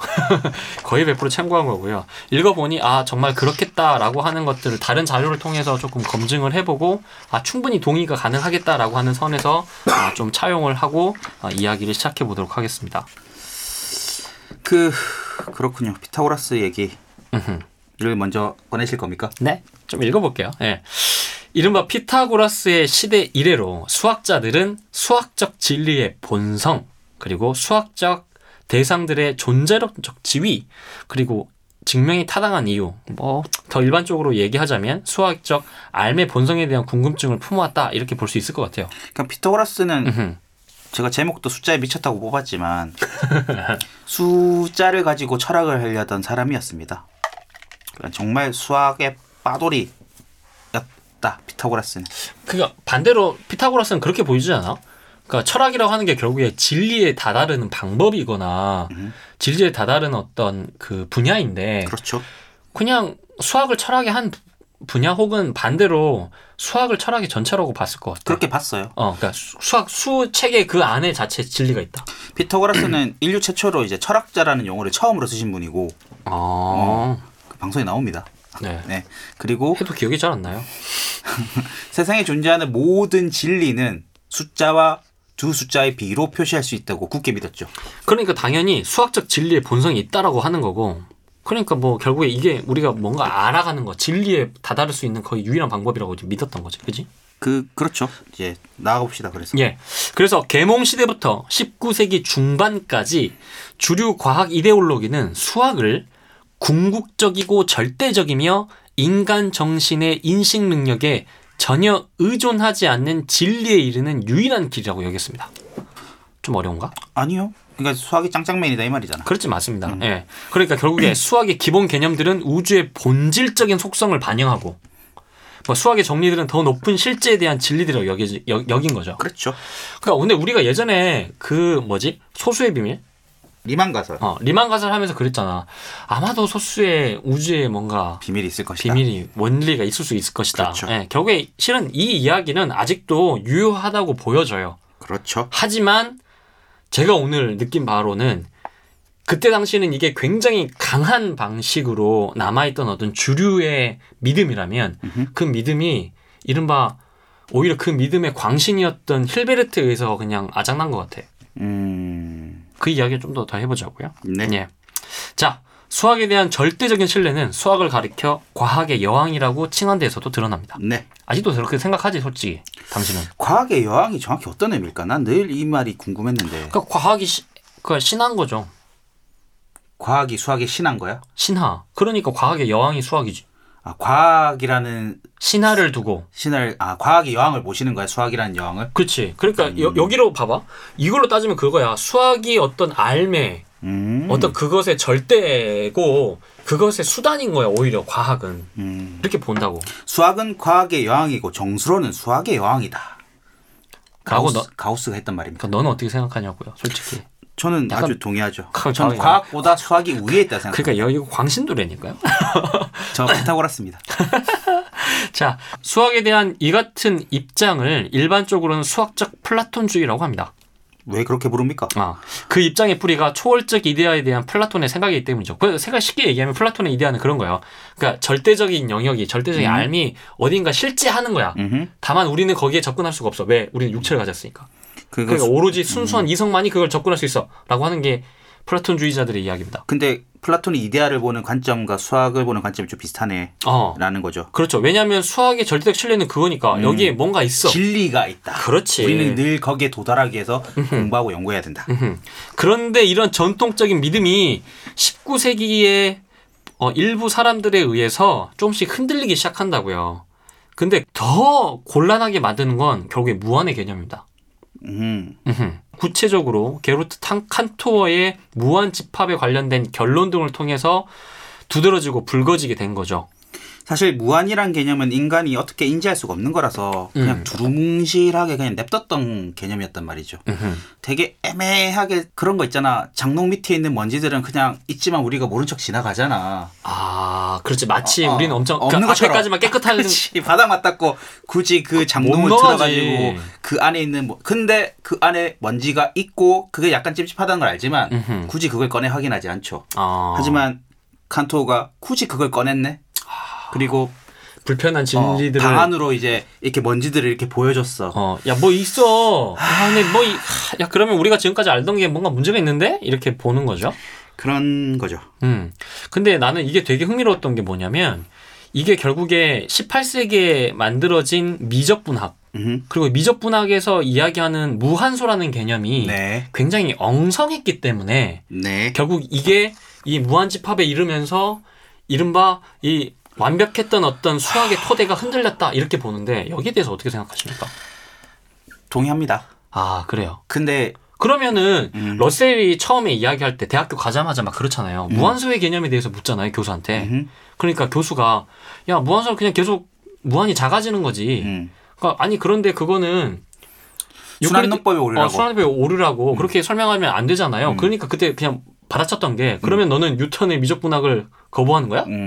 음. 라고 이야기하는 게 문제가 있었던 거는 맞네요. 그러니까 그 말 자체 뉴턴의 미적분이 틀렸다는 게 아니라 무한소라는 말 자체가 음. 그렇지. 되게 수학적이지 않는 말로 정의되어 있다는 게 문제라는 거지. 그러니까 두루뭉실 두루뭉실하게 표현됐다. 퉁치고 그냥 갔다 이거. 무한히 무한히 작다. 작아져요. 그냥 딱 그 얘기만 한 거죠. 작아진다. 어. 사실 크다 작다라는 표현도 되게 수학적이지 않은 표현이잖아. 그렇지. 10은 큰 수야 작은 수야. 그렇지. 100에 비하면서 작지만. 뭐 마이너스 2에 비하면 또 큰 수일 테고. 근데 한없이 작아진다라는 표현만큼 진짜 수학적이지 않는 건 없다. 그렇지 이게 무슨 말도 안 되는 표현입니까라고 러셀은 이제 그걸 가지고 딴지를 걸었는데 아하. 내가 이 러셀의 딴지 때문에 수학 하는 사람이 없어지고 전부 다 수학을 공부하는 사람으로 바뀌었다는 아까 편지를 읽을 때 했던 그 아. 한탄을 하는 거잖아. 아, 그러면 결국에 뭔가 상상의 영역 그래. 혹은 좀 그런 것들이 가능했는데 그러니까 수학을 하는 사람들 입장에서는 무한히 작아지는 무엇이라고 얘기해도 상관없어. 근데 그걸 굳이 고등학생에게 그렇게 표현한다니까 limit라는 개념을 써서 극한이란 걸 가르쳐야만 했잖아. 음흠. 얼마나 그래서 수포자들이 양산이 됐니? 무한히 작아져요. 이거는 그냥 얘기하면 돼 개념으로서. 어, 근데 그거를 완벽한 수학적 체계로 가르치려고 하다 보니까 미적분을 가르치기 전에 극한을 가르쳐야 되는 거야. 근데 근데 봐봐 그건 이제 이른바 수학 교육학의 입장이고 그렇지. 수학 교육학의 입장이고 어, 화가 나. 그런데 이거는 수학의 체계 입장에서 보았을 때 그렇게 애초에 좀 불안정한 것들이 하나하나 이렇게 물고 물고 늘어지면서 결국에 이제 흔들흔들하는 어떤 상황에 이르렀다는 거죠. 그러니까 이건 학문하는 그 수학 그렇죠, 교수들의 그렇죠. 이제 상황에서는 그렇지. 문제인 거지. 어 그래요. 그까지만. 그래요. 그래. 아 이것 때문에 아이고 참. 네 그렇습니다. 그래도 수학이 재미 없어졌어. 그래요. 아니 그러니까 이제 우리가 러셀에 이제 오는 거예요. 한번 보세요. 그러니까 집합론을 통해서 수면 위로 올라오는 문제들 그 중에 가장 중요한 것이 바로 러셀의 역설이었던 거예요.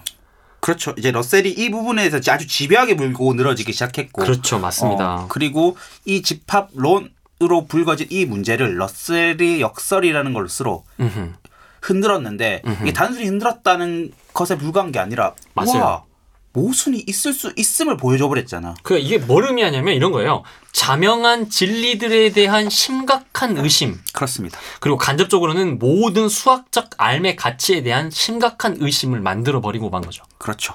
그러니까 틀릴 수 있구나 수학이라는 그러니까. 어, 게. 이게 분명히 다 이거 뭐 완전히 완벽하다 그랬는데. 왜냐하면 러셀이 이 의문을 제기하기 전까지 아 완벽해, 음, 좋아, 모순 없어, 음, 음, 이랬는데. 오! 아닌데? 아닐 수 걸, 있네. 어. 그렇죠. 그래서 뭐랄까. 스스로 의심을 하기 시- 처음으로 이제 의심이란 걸 하게 된 거죠. 우리 아이는 착하고 말 잘 듣고 어, 말썽 안 지길 거라고 생각했는데. 어? 갑자기 우리 아이가 잘못하는 걸 봤어. 아무튼 이렇게 이제 수학이 막 흔들립니다. 그러니까 이제 이제 여기서 그냥 넘어갈 수 없는 존재 한 명이 있죠. 흔들리는 걸 러셀이 스스로 바로잡고 그렇죠. 힐베르트는 아 이렇게 흔들릴 수 있는 이 개연성을 아예 막아버리자. 그렇죠. 라고 힐베르트가 힐베르트 프로그램을 작동하기 시작합니다. 맞습니다. 맞습니다. 그러니까 결국에 힐베르트 프로그램은 이 토대의 확보에 대한 그러니까 새로운 꿈이고 새로운 희망이고 그렇죠. 야 이제 우리 다시 토대 만들 수 있어 음. 라고 하는 어떤 또 다른 어떤 이야기의 어떤 시작이었던 것 같아요. 이 수학이라는 거대한 시스템은 아무런 모순 없이 음흠, 잘 돌아가는 음, 그런 시스템이다. 음흠. 라는 거를 보여주고 싶었던 거죠. 그걸 이제 이렇게 설명을 해놨더라고요. 볼게요. 그것은 수학 전체를 형식적인 체계로 환원하고 그 공리화된 체계가 일관되고 이렇게 일관된다는 건 모순이 없다는 거예요. 모순이 없다. 그러니까 역설 없다 이거예요. 그렇죠. 그래요. 그리고 완전하고 완전하다는 건 증명되지 않는 진리를 남기지 않는 거예요. 참이든 거짓이든 그렇죠. 분명히 우리는 얘기할 수 있다. 그러니까 중간 없어. 맞고 틀리고 이런 거죠. 그죠? 수학이란 그런 것이다. 그죠. 완전하고 결정이 가능하다. 그게 무슨 말이냐면 주어진 시기 공리들로부터 도출되었는지 여부를 알고리즘의 집합들을 적용하면서 항상 판정할 수 있는 거야. 결정 가능한 거야. 모든 증명은 공리로부터 출발하고 우리는 그거를 알고리즘적으로 보여줄 수 있다. 그렇죠. 그러니까 일관되고 완전하고 결정 가능한 그런 체계는 수학에서는 가능하다. 라고 하는 걸 증명하겠다는 정말 엄청난 기획을 시작합니다. 그리고 그걸 내가 만들어 보이겠다. 그렇죠. 그게 바로 힐베르트의 프로그램입니다. 1920년이니까 그렇습니다. 1900년도에 이제 프랑스 그 이제 수학자 대회에서 했던 그 이제 연설에서 그렇죠. 그렇죠. 음. 다시 한 발짝 더 나간 거죠. 그죠? 우리는 알아야만 하고 우리는 곧 알게 될 것이다. 예. 라는 얘기를 했죠. 그럼 다시 한번 힐베르트가 꾸었던 꿈. 예. 수학은 수학이란 책에는 어때야 하나 모순이 없고 그리고 참거짓을 분명히 증명으로 밝혀낼 수 있으며. 그리고 모든 증명은 공리로부터 출발하는 알고리즘적으로서 보여줄 수 있다. 뭐 이렇게 정리할 수 있지 않겠습니까? 예. 그런 힐베르트였습니다. 예. 그런데 그런데 20대에 이씨 20대가 뭘 알아? 스물다섯 쪼매내가지고 당년 25세. 오스트리아 출신의 그렇죠. 쿠에르트 괴델 쿠에토 하여튼 쿠르트 괴델. 쿠르트 뭐, 뭐, 뭐. 쿠르트 괴델 그렇지. 외래어니까 뭐. 근데 괴델이라는 괴짜가 등장합니다. 근데 괴델은 실은 괴짜는 아니었어. 왜? 처음에 얘가 했던 게 완전성 정리라는데. 그러니까 힐베르트의 음. 실은 거기에 되게 동. 그러니까 얘도 실은 실은 힐베르트 주의자야 내가 봤을 때. 왜냐하면 수학을 좋아하고 이런 사람들은 그럼. 힐베르트 말에. 막 안 갈 수가 없어요. 맞아요. 얼마나 멋있니 말이. 그러니까. 그러니까 1920년도에 이제 이렇게 줄기차게 시작했던 힐베르트 프로그램이 1931년 25세의 쿠르트 괴델에 의해서 처참하게 처참하게 그 종말을 맞이하고 맙니다. 바로 이그 유명한 쿠르트 괴델의 불안정성 정리. 불안정성 정리가 오고 마네요. 예, 아 참나. 근데 진짜 씁쓸해한다. 아 그러니까 아직도 씁쓸한가 봐. 그렇습니다. 그러면 타임머신이 있으면 돌아가서 괴델 죽일 거예요? 그럼 또 다른 사람 이런 거 발견했겠죠.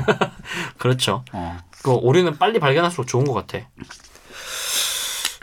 얘기를 시작해 볼까요? 그럴까요? 아 근데 불안정 소리 난 잘 모르겠어. 이렇게 써놨는데도 솔직히 잘 모르겠어요.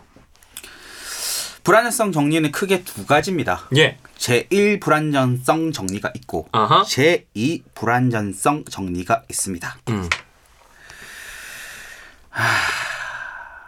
그래도 설명해 줘야지. 야 너한테 불리하다고 설명 안 하는 건 진짜 양아치 짓이야. 우리 그러면 안 돼. 야, 이 기존까지 모든 그 정리들은 신나서 했는데 어. 이건 별로 막 얘기하고 싶지 않네요. 그냥 일단 한마디로 정리해 주면 안 돼요? 그러니까 결국에 힐베르트가 아까 세우고 싶었던 그 체계에서 뭐가 잘못됐다는 거예요? 우리 아까 그렇게 얘기했잖아. 음, 얘기했죠. 일관되고 음. 완전하고 결정 가능하고. 음흠. 근데 그뭐 어쩌다는 거야 그게? 앞에 두 개가 안 되는 거죠. 헐. 즉 모순이 없는 체계는 불가능하며 그리고 수학에서는 참인지 거짓인지 증명할 수 없는 것도 있다. 뭔 말이야 이게? 그러니까 수학은 이른바 모순이 있고 음, 불완전하다. 그렇죠. 그 두 가지를 설명해 버린 거죠 결국에. 그렇습니다. 그것을 그리고 수학적 방식으로 증명하고 맙니다. 제1 불안전성 정리. 예. 자연수의 사칙 연산을 포함하는 어떠한 공리계도 음흠. 모순이 없으면서 동시에 완전할 수 없습니다. 그러니까 모순이 없으면 완전할 수 없다. 그렇습니다. 완전하다면 그건 모순이 있는 체계일 수밖에 없어. 와. 라는 걸 증명했습니다. 증명은 생략하겠습니다. 그래요. 어차피 잘 몰라요. 그러니까 이게 무슨 말이냐면 예. 여기서 완전하다는 것은 참인지 거짓인지 분명히 어떤 명제가 증명 가능하다는 것을 얘기하는 건데 음흠. 어, 그러지 못한 것이 있다라는 거죠. 음흠. 모순이 없는 체계를 만들어 버림. 근데 이게 보니까 그거였다는데? 그 이른바 괴델이 수학 원리와 관련된 체계들에서 결정 불가능한 명제들에 관하여 그런 책을 썼죠. 어 라는 유명한 아, 논문을, 논문을 통해서. 어, 어, 그 논문을 통해서 이야기한 게 그거예요. 그렇습니다. 이 두 가지 얘기가 답니다. 그러니까 공미화된 임의에 일관된 체계는 필연적으로 불완전할 수밖에 없다. 그렇습니다. 제1 정리입니다. 제2 정리는 나중에 하겠습니다. 아 그래요? 1 정리만 일단 가지고 음흠. 지지고 볶아 보겠습니다. 그래요. 한번 좀뭐 지대도 볶아 봅시다. 네. 야 근데 결국에는 일관된 체계는 필연적으로 불완전하다. 그렇습니다. 모순이 없으면 불완전할 수밖에 없다. 봐봐. 원래 세상은 모순 덩어리라니까? 원래 모순 덩어리인데 그걸 모순이 아닌 것처럼 인식하고 많이 마, 마치 모순이 없는 부조리, 그러니까 조리와 합리의 세계를 만들려고 하는 것 자체가 음. 뭔가 이 어긋나는 지점인 거야. 그러니까 자꾸 정신적으로 문제가 생기는 거예요. 모순이 있다는 것 자체가 완전한 체계인가? 그렇지. 근데 나는 그게 어떻게 생각되냐면 우리가 아 이게 흔히 이야기할 때 모순이라고 하는 것들의 중요 포인트 중에 하나는 음. 같은 시간대에 이 서로 다른 그러니까 서로 정반대되는 이 두 개의 진리값이 충돌한다잖아. 음흠. 그러니까 우리가 아까 얘기한 것처럼 나는 거짓말을 하고 있습니다. 라고 했을 때 참일 수도 없고 거짓일 수 없는 그 상황이 그 시간대 동시에 충돌하는 건데 네. 결국 우리가 뭔가 언어를 뱉어내고 음흠. 언어를 만들어낸다는 건 실은 어떤 알미나 혹은 어떤 진리의 세상을 시간의 흐름에 맞게끔 배열하는 거지만 음. 그러니까 그 배열하는 그 과정 속에서 한계 있을 수밖에 없다고 생각해. 한계가 있다. 어, 그러니까 우리 예전에 그 영화 컨택트, Arrival. 어, Arrival, Arrival, 원제 Arrival, 음. Arrival 보면 시간이 막 나 안 봤어. 그러니까 우리는 시간이 마치 과거에서 미래로 음. 현재에서 미래를 거쳐서 흘러간다고 생각하지만 실제로 그렇지 않다는 거라. 음. 이게 동시다발적으로 이루어지고 마치 그냥 우리가 저쪽에서 저기로 넘어가는 것처럼 넘어갈 수도 있고 넘어올 수도 있는 것이라고 인지한다면 음흠. 그걸 이제 우리가 3차원의 존재 입장에서는 그걸 모순이라고 설명할 수밖에 없는 거지. 그렇구나. 라고 본다면. 그러면 더 높은 차원에서는 뭔가 이게 당연한 건데 어, 우리가 볼 수 있는 이 정도 수준에서 그냥 지지고 볶고 아웅다웅 하는 거구만. 라고 볼 수도 있는 것 같아요. 그렇죠. 그러니까 모르겠어. 내가 이해하는 거는 이렇게밖에 설명이 잘 안 돼. 음. 근데 그런 거 있잖아요. 가끔 그러니까 이제 송쌤도 그 명상의 맛을 조금 보시지 않으셨습니까? 네. 그죠? 그죠? 모시기를 좀 마셔 보셨는데 이제 그런 걸 하다 보면 어떤 인지의 어떤 것들이 막 이렇게 뒤틀리기도 하고 어, 뒤틀리기도 하고 그러니까 시간이나 공간의 개념이 굉장히 왜곡되거나 그런 것들을 몸으로 체득하잖아. 음. 그걸 이제 단순히 인지의 어떤 영역에서 그게 왜곡됐다라고 보는 게 아니고 네. 우리가 실제를 경험했다라고도 설명할 수 있는 거죠. 음흠. 근데 그게 그거잖아. 그니까 그거 예를 들어서 그 아인슈타인의 상대성 이론의 그 뭐 핵심적인 개념 중에 하나는 시간은 절대 균일하게 흐르지 않는다는 거잖아. 그치 그 전에는 어. 균일하게 흐른다고. 그런데 생각했지. 솔직히 우리 균일하다고 믿잖아요. 지금도 그렇게 인지하지. 그러니까 우리가 시계를 계속 차고 그렇게 설명할 수밖에 없는 거잖아. 음. 근데 우리가 그렇지 않는 영역을 더 깊게 느끼고 그 삶을 살아낸다면 우리 어떤 이 육체나 이런 것들이 시공간을 뭐 이렇게 조금 유연하게 이렇게 경험할 수 있는 거라면 음흠. 그건 되게 당연한 진리인 거야. 우리가 막 이렇게 억지로 어렵게 이해할 필요가 없이. 음흠. 그래서 참 그 복잡한 얘기야. 그렇네. 아, 그러니까 맞아요. 정답한 얘기가 맞아. 그러니까 지금 이 수학의 이 개들의 불안정성 정리도 음, 지금 우리가 인식하고 있는 그 정도 수준에서의 하는 얘기지. 그렇지. 뭐 더 높은 차원의 우리가 뭔가 물리가 트인다면 어, 또 또 다른 얘기를 할 수도 있지 않을까? 어. 그런데 아마 러셀의 입장에서 비트겐슈타인을 이제 신비주의자라고 이제 몰았던 이유는 그거 같아.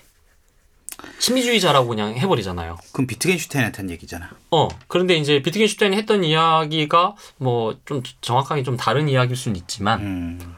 그러니까 내가 방금 한 이야기의 방식이 실은 인류 지성사가 쌓아왔던 어떤 이성이라고 하는 합리성의 어떤 도구와는 좀 다른 별개의 어떤 그 어떤 직감. 뭐 영감을 통해서 만들어낸 거니까 그걸 이제 신비주의라고 이제 조금 이야기할 수도 있는 것 같아요. 그러니까 이게 되게 이게 만약에 여기에서 우리가 합리의 끈을 놔버리잖아. 그러면 결국에 뭐가 다 이제 허무한 거고. 그래서 막 결국에는 막 우리가 막 이렇게 막 둥둥 떠다니고 막 이렇게 된다니까. 그러니까 되게 균형을 잘 잡아야 돼. 그래요? 아니 뭐 어. 그래도 우리는 합리적이고 이성적인 이런 끈을 놓지 않습니다. 그럼요. 그거 내가 봤을 땐 정말 중요한 거야. 힐베르트 그 말은 늘 저에게 울림을 주죠. 한 번 더 해줘봐.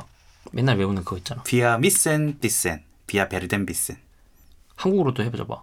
We will know, we must know. 아니 그러니까 한국어로 해줘보라고. 우리는 알아야만 한다. 우리는 곧 알게 될 것이다. 그렇지. 우리는 알아야만 한다. 우리는 곧 알게 될 것이다. 음. 그럼 뭐 씨, 알게 되면 되지 뭐. 네, 제 1 불안정성이 괴델은 아주 독특한 자신만의 어떤 뭐랄까? 어, 세상을 구축해서 음흠. 증명을 합니다. 그래요. 그리고 음, 어떤 명제, 참인 명제를 만들어내고 그 참인 진실을 음.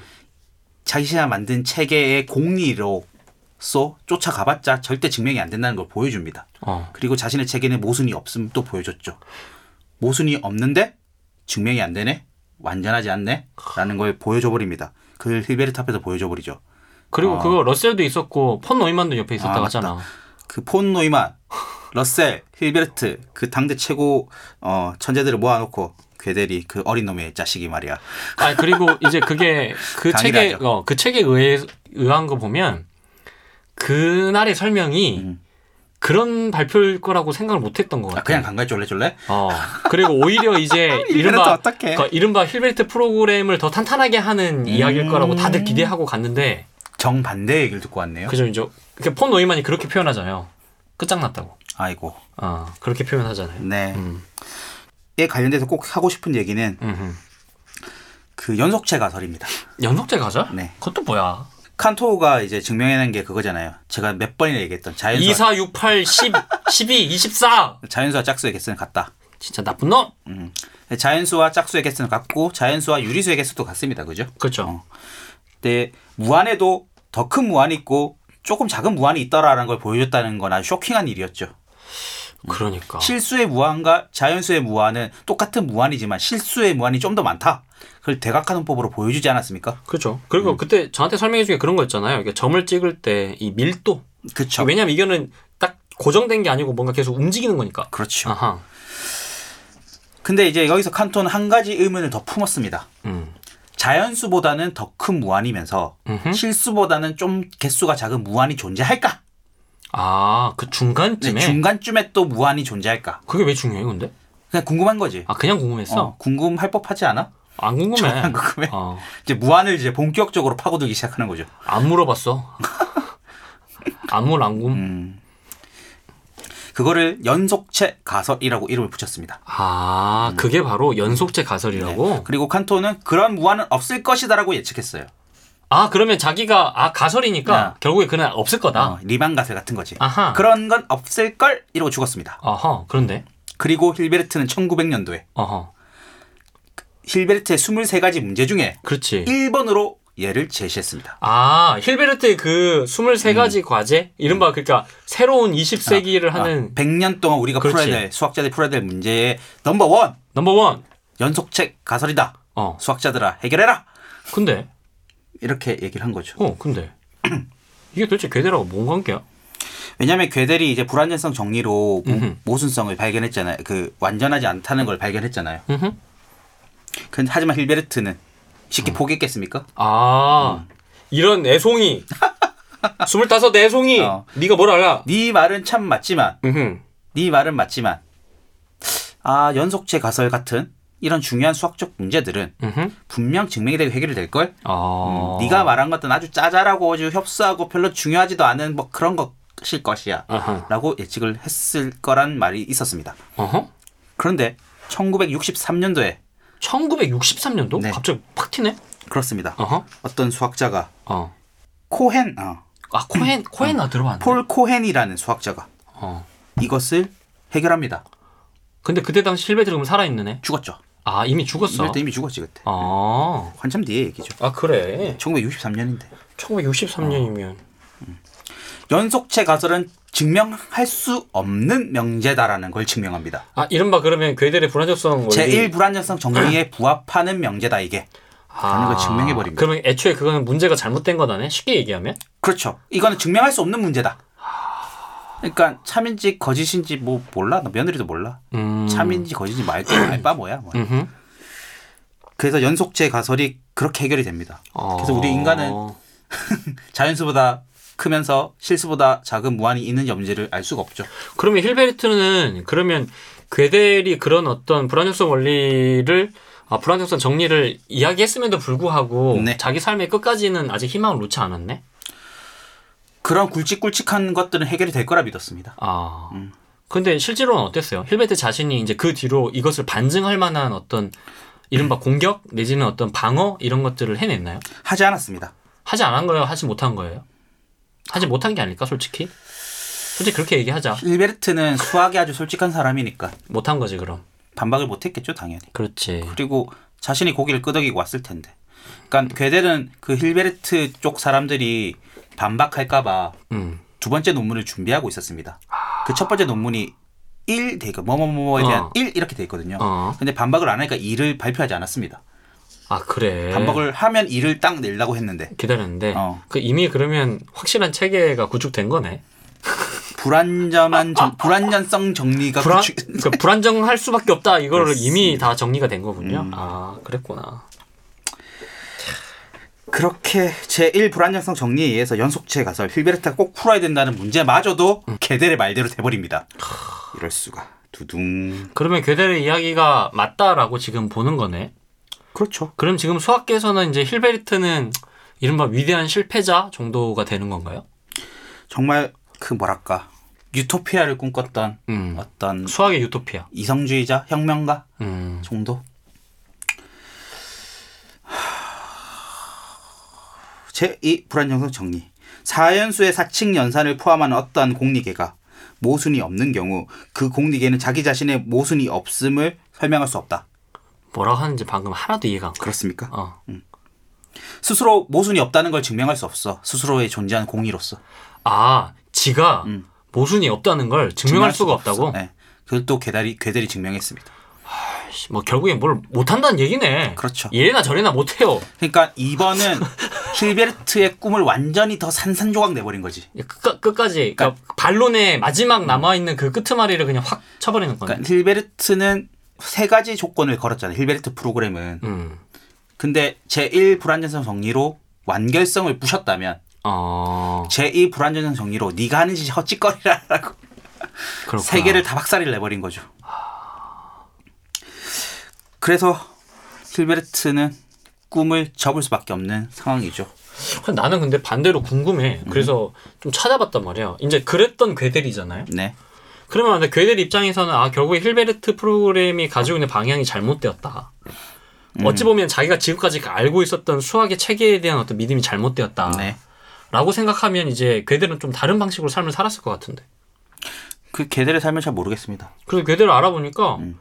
어 이제 전쟁이 터졌는데 어떻게 잘 빠져나갔대요. 미국으로 그래가지고- 망령 가지 어? 미국으로 망령 가잖아요. 그래서 결국에 아인슈타인하고 그렇죠. 그 교류를 하면서 마지막에 또 이제 연구를 했다고 하는데 음흠. 근데 이 사람이 또 이제 우울증에 걸려가지고 그렇습니다. 마지막 죽을 때 보면 되게 희한하게 죽어요. 168cm에 29kg.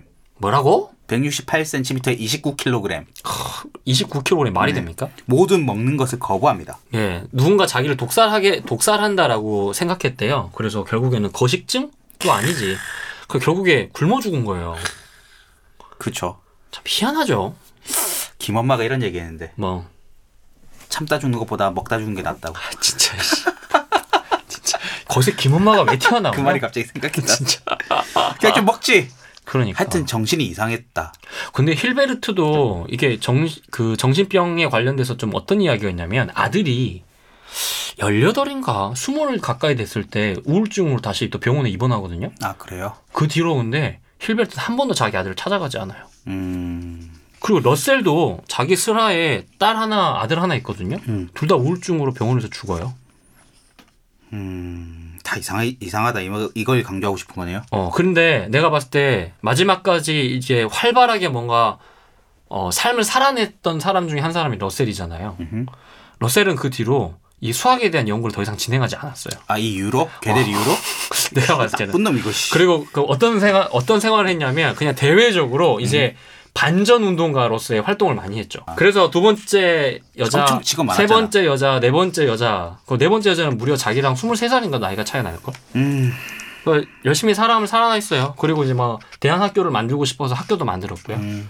그리고 이제 우리가 지금 마주하고 있는 러셀의 그 자서전도 이제 그 느지막한 나이에 이제 했고 굉장히 음. 왕성하게 자기의 어떤 지적 능력을 충분히 발휘하고 갔죠.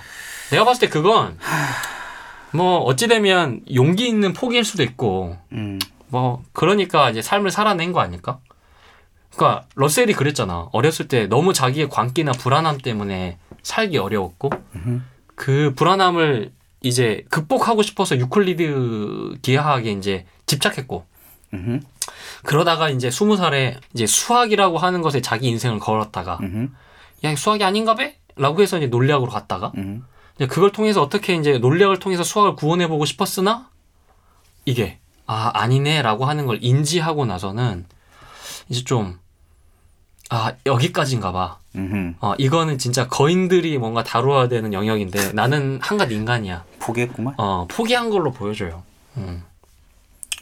그 정답은 러셀의 그 일생에 초점이 맞춰진 책을 가지고 이제 준비를 했으니까 음흠. 러셀을 중심으로 보지만 음흠. 저는 이 수학사적인 이 관점에서 봤을 때이 괴델의 등장은 참 많은 수학을 공부하는 사람들에게 뭐랄까 큰 충격 음. 그리고 큰 실망감도 안겨줬다고 생각해요. 왜냐면 수학이라는 것은 분명히 아직 모르는 거지. 음. 하다 파- 연구하고 연구하고 파고 팔면 참인지 거짓인지를 분명히 알 수 있을 거라는 생각을 하는데 음. 참인지 거짓인지 알 수 없는 것이 있다라는 거. 아무리 수학을 공부해도 모를 수가 모를 수밖에. 모를 수밖에 없다는 거. 모르는 게 있을 수밖에 없다는 거. 음. 그것은 수학이 완전한 진리로서 도달할 수 있다는 도구로 생각했던 사람들에겐 어마어마한 충격을 준 거죠. 그죠. 그리고 모순이 있는지 없는지 스스로 알아낼 수도 없다. 이거는 완 진짜 그 러셀이 처음에 얘기했던 불완전하다는 그 말이 음. 사실로 밝혀지는 순간이죠. 그런데 저는 러셀의 이런 불완전함에 대한 어떤 처절한 고민? 음, 그러니까 더 완벽에 가까우고 싶은 어떤 그런 에너지? 네. 그리고 힐베르트의 그런 어떤 열정, 야망? 음, 근데 이런 것들이 결국 우리가 지난 시간에 언급했던 엘린 튜링. 음, 결국에 어 튜링. 그러니까 컴퓨터의 시초를 만들었던 사람으로 연결되었다고 저는 느껴지고요. 네. 결국 그게 이제 수학의 역할인 거고 그게 이제 인류의 역사상 되게 많은 것들을 이제 바꿔내잖아요. 네. 되게 냉정하게 만약에 튜링이 없었으면 그럼 히틀러 히틀러가 어떻게 쓰는지도 모르는 거잖아. 아, 아무해도 어. 그러니까 결국에 인류는 그러니까 이게 이게 모순 모순이고 역설일 수 있어. 음, 뭔가 온전함을 찾고 싶었는데 그렇지 못했지만 음흠. 결국 그 실마리가 희망을 만들어내고 또 다른 이야기를 만들어내고 그런 거 아닐까? 그래서 괴델의 불안정 정의가 결국은 그렇게 좋은 영향을 줬다. 음. 그러니까 자꾸 수학 외적으로 이거를 찾으려고 하는데 수학 내적으로서 이 괴델의 불안전성의 정리. 야 수학 야 뭐 수학이 뭐 전부냐? 어 세상의 일부지. 수학이 전부다. 아유 야 그러면 너 수라고 살지 그러니 너 오늘 어떻게 왔는데? 자동차 뭐 어떻게 탔는데? 자동차도 다 수학이야. 뭐 1, 2, 3, 4로 탔어? 뭐 정수로 탔어? 뭐 유리수로 탔어? 다 수학이야. 저 씨, 진짜 정말 이 수학 정신병자랑 같이 녹음을 하고 있어요 제가. 아. 내가 이렇게 어 4시간 동안 이렇게 누누이 얘기를 했는데 결국에 넌 마지막에 그만 남잖아. 넌 광신도라니까. 제가 꼭 하고 싶은 얘기 이겁니다. 하지 마. 분명히 하지 마. 참인 명제가 있다 하더라도 예. 수학으로서 그것을 참임을 밝히는 것은 불가능할 수도 있습니다. 하지만 하지만 그럼에도 불구하고 여전히 수학은 우리 삶에서 많은 것들을 증명해내고 있습니다. 그래 거기에 대해서 동의한다니까. 하지만 너도 빨리 인정해. 수학이 온전하지 않다는 거. 여기까지입니다. 저 이씨. 자, 자, 이런 게 토론이 안 되는 거예요. 저 이- 듣는 분들도 생각해 보세요. 지금까지 얘기를 해놨는데 끝까지 인정을 안 한대. 이게 어떻게 수학적인 겁니까? 인정하잖아. 그럼 네 입으로 빨리 인정한다고 얘기를 해. 수학은 불완전합니다. 그렇죠. 근데 하지만 그나마 지금 지구상에 존재하는 인간이 다룬 학문 중에는 가장 많은 것들을 다루고 할 수 있는 학문입니다. 아니 불완전하다는 건 그래서 우리가 채워갈 수 있다는 것을 만들어내는 거고 보세요. 그러니까 예전의 세계관을 보면 되게 한정적인 세계관이라니까. 그러니까 뭔가 알미라고 하는 게 봐봐 이렇게 이 원처럼 딱 갖춰져 있는 거라고 처음에 생각했어. 그러니까 모르는 것을 다 채워가면 우리가 전체를 알겠지? 그렇게 라고 생각하죠. 판단했다고. 음. 근데 그게 아니었어. 아는 게 많아지면 많아질수록 모르는 게 점점 더 많아지는 거야. 결국 세계 자체가 커지는 거야. 음흠. 그러면 그것 자체가 만약에 우리가 뭔가 진리에 다다르는 거라면 수학은 정말 잘 가고 있는 거고 온전한 알매에 이르는 어떤 방향으로 잘 유도되고 있는 거야. 그러니까 이거는 좌절된 게 아니라 오히려 잘 죽여준 거야. 잘못된 그 걸림돌을 제거해 준 걸 수도 있어. 그럼 수학은 어떻게 나아가야 합니까? 그건 내가 써놨잖아. 이제 우리는 어디로 가야 하나. 잘, 잘 간다니까? 잘 가겠지. 뭐 네가 갈 거야, 내가 갈 거야. 가는 것들 쫓아가는 수밖에 없는 거지. 아, 참, 야, 참 뭐랄까 방송을 끝내고 싶진 않고 자꾸 이렇게 입에서 여운이 맴도는 말들이 자꾸 있는데 뱉어 뱉어 뱉어. 다 쏟아내고 뱉고 싶습니다 진짜. 그러니까 뱉어서 그래가지고 함부로 더 만들면 되잖아. 그러니까 참 나는 수- 이 수학이라는 것이 인간의 이성의 극단을 보여주는 학문이라고 봤거든. 즉 수학 이꼴 이성, 인간의 이성, 인간의 능력이라고 봤단 말이야. 아니지 아니지. 이성 이꼴을 그 봐봐 수학 이꼴 이성까지는 동의. 음. 그런데 이성을 인간의 능력 이꼴로 하는 건 아닌 것 같아. 인간의 이성 이꼴 수학. 그렇지. 여기까지 할게요. 오케이, 난 예, 동의. 감성은 안 들어가니까. 그럼. 음, 감성도 능력이라면. 아 내가 봤을 때 광기도 능력이야. 그런데 아이 괴델의 불안정성 정리로 인해서 수학은 한계를 분명히 보였습니다. 음. 이거는 아직 부족해서 더 연구하면 알려질 것이다라는 게 아니야. 수학은 무조건 모르는 게 있다라는 거야. 그렇지. 어, 그거를 밝혀냈다는 거지. 그러니까 어. 실패를 알고 달려가는 사람의 마음이 어떤 건지 아니?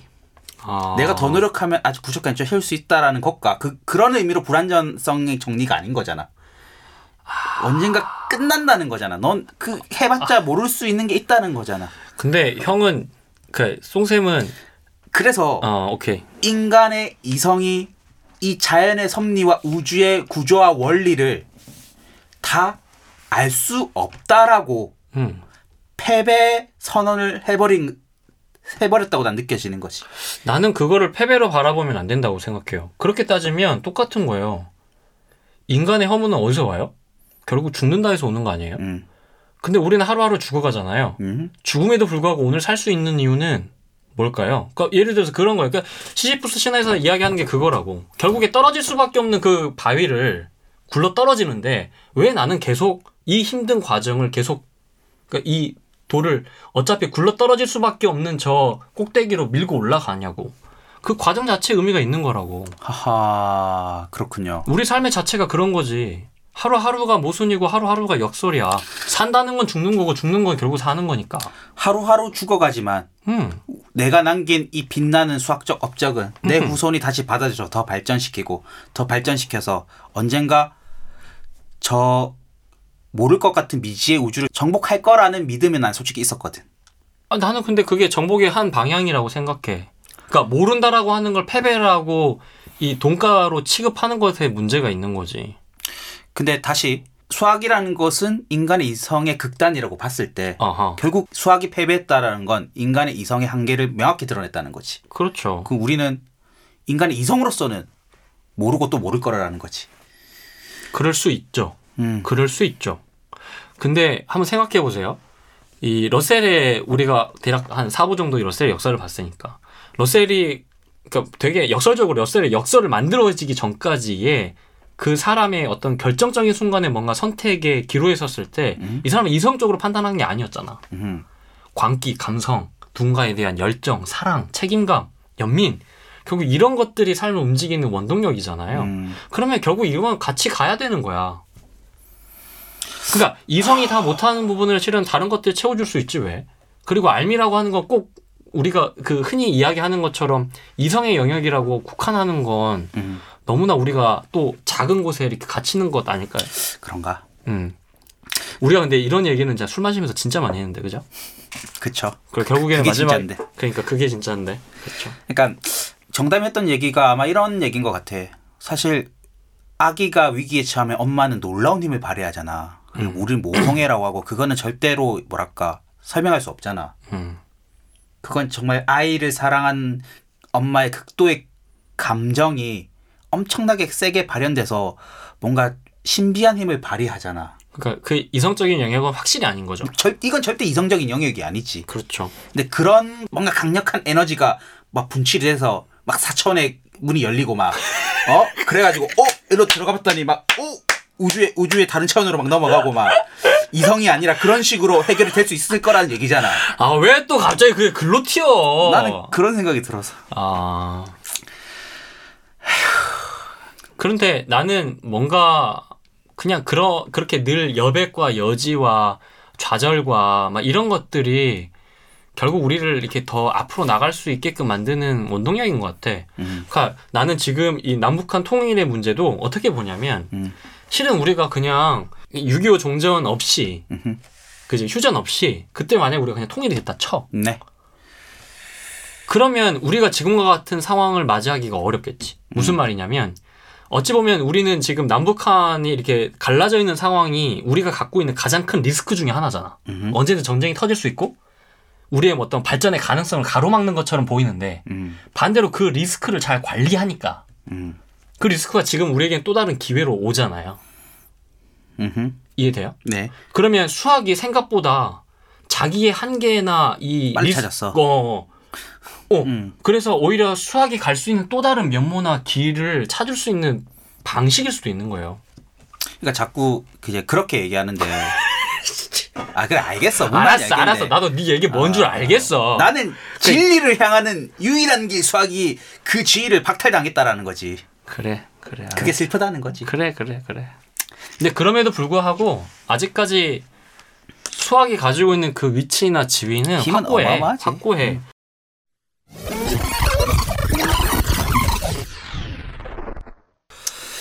네, 아 여러분 어디까지 들으셨나요? 저희가 도대체 어디까지 편집할지는 잘 모르겠고요. 음, 아무튼 아, 네.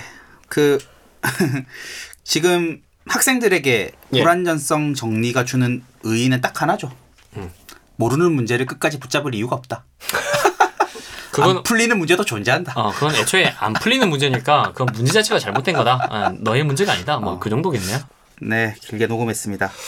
예. 후원해 주신 분을 소개를 해드려야 되는데 아, 그 전에 저 네. 여러분한테 드릴 선물 하나 있어요. 아 뭐요? 저희가 그 다음 녹음이 언제 될지 잘 모르, 모를 거 아닙니까? 네. 그동안 이제 심심하실 것 같아서 문제 하나 준비했습니다. 아 무슨 문, 아 문제를 낼 거야? 나 문제 낼 거야. 내십시오. 나도 낼라고. 그러십시오.